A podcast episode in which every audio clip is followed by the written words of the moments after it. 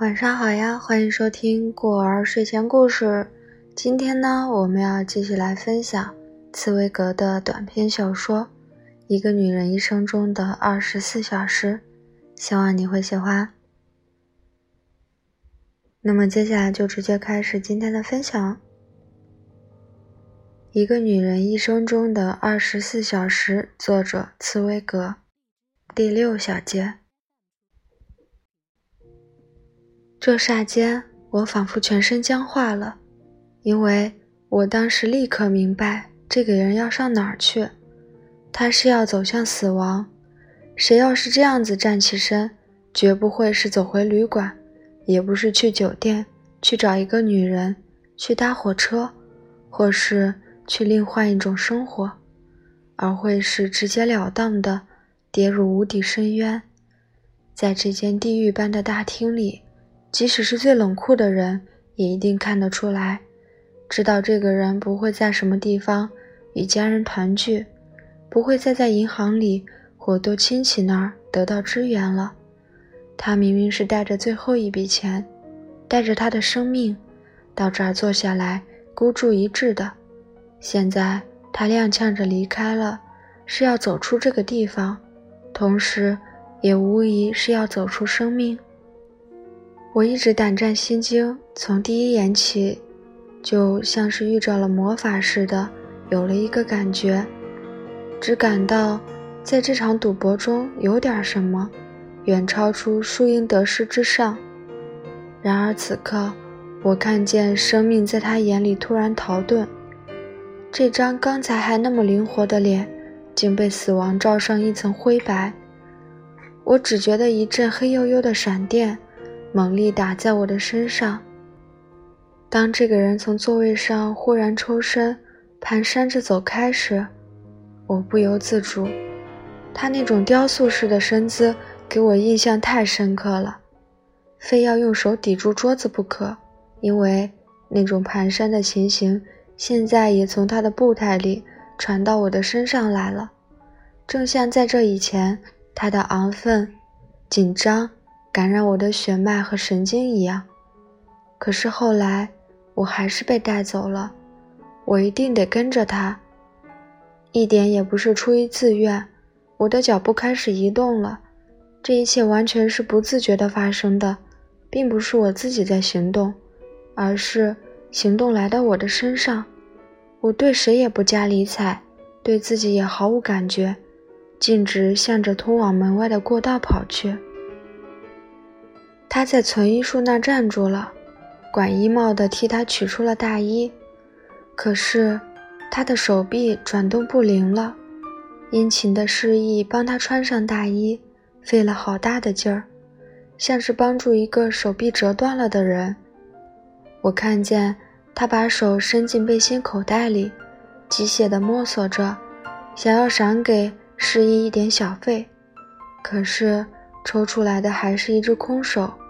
马上，他像是突然间记起了一切，喃喃着十分狼狈地向示意说了一句什么，便又像刚才那样木地转身走开去了。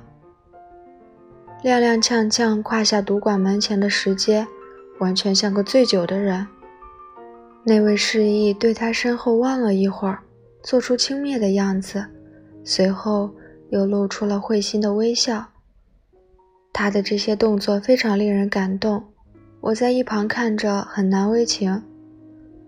我不自主地站开了，不好意思像在剧院舞台前那样，把一个陌生人的失望情状看进眼里。可是后来。那点莫名其妙的惴惴不安又突然推动了我，使我跟上前去。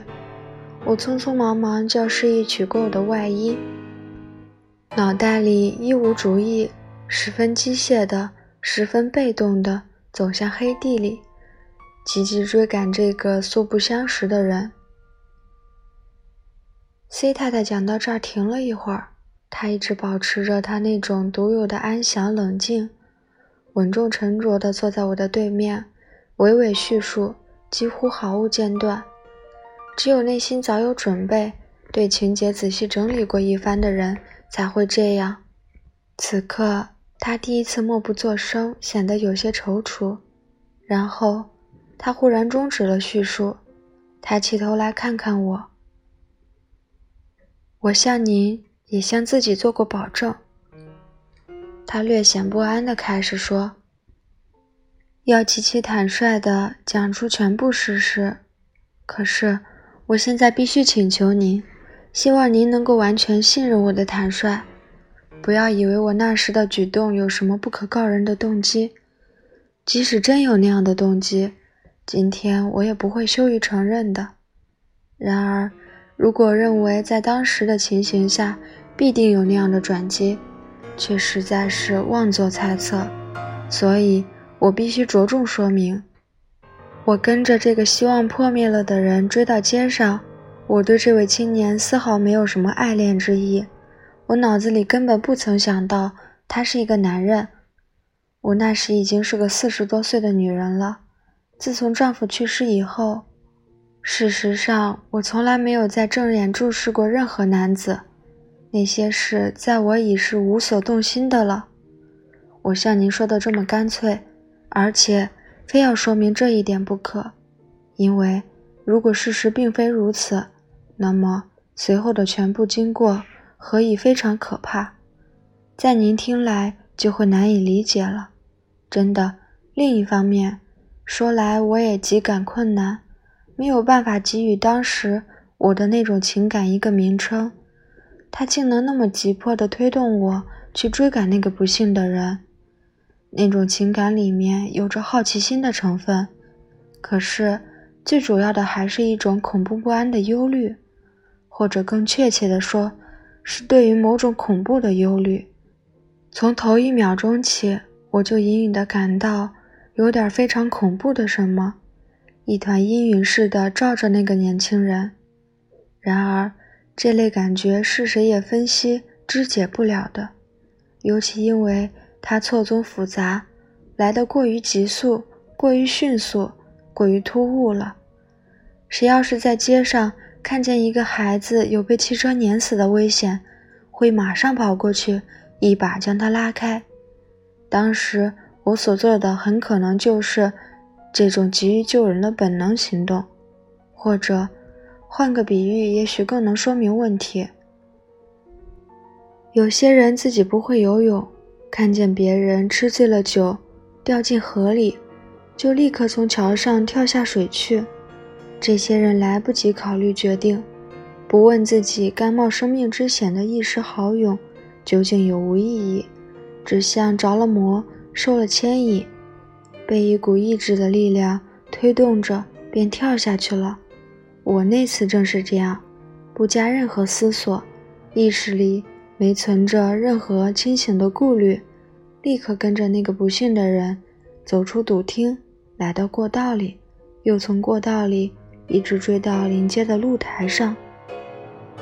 我相信，不论是您，或是别个双目清醒、感觉敏锐的人，也会受到这种忧急、焦虑的好奇心理的牵引，因为看到那个最多不过二十四岁的青年，步履艰难，竟如老人，四肢松懈无力，醉汉似的晃晃悠悠走下石阶。蹭蹬着来到临街露台上，这般凄楚的情景不容人再有思索的余地了。他走到那儿，就像一只草袋似的倒在一张长椅上面。这个动作又一次使我不胜惊恐地看出，这个人已经完了。只有一个失去生命的人，或者一个全身筋肉了无生意的人，才会这样沉重地坠倒。他的头偏斜着向后悬在长椅的靠背上，两只手臂软软的吊垂着，在煤气街灯惨淡昏暗的灯光里，任何过路的都会以为这是一个自杀了的人。他的形状的确像一个自杀了的人，我弄不明白为什么我会突然有了这样的印象，可是他突然呈现在我眼前。像雕像似的触摸得到，真实的令人肃然恐惧。在这一秒钟里，我两眼望着他，心里不由得不相信。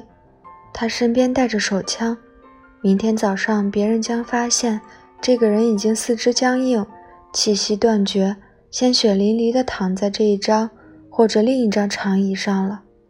我确信不疑，因为我看出他那样倒向靠椅，完全像是一块巨石坠下深谷，不落到谷底绝难停止。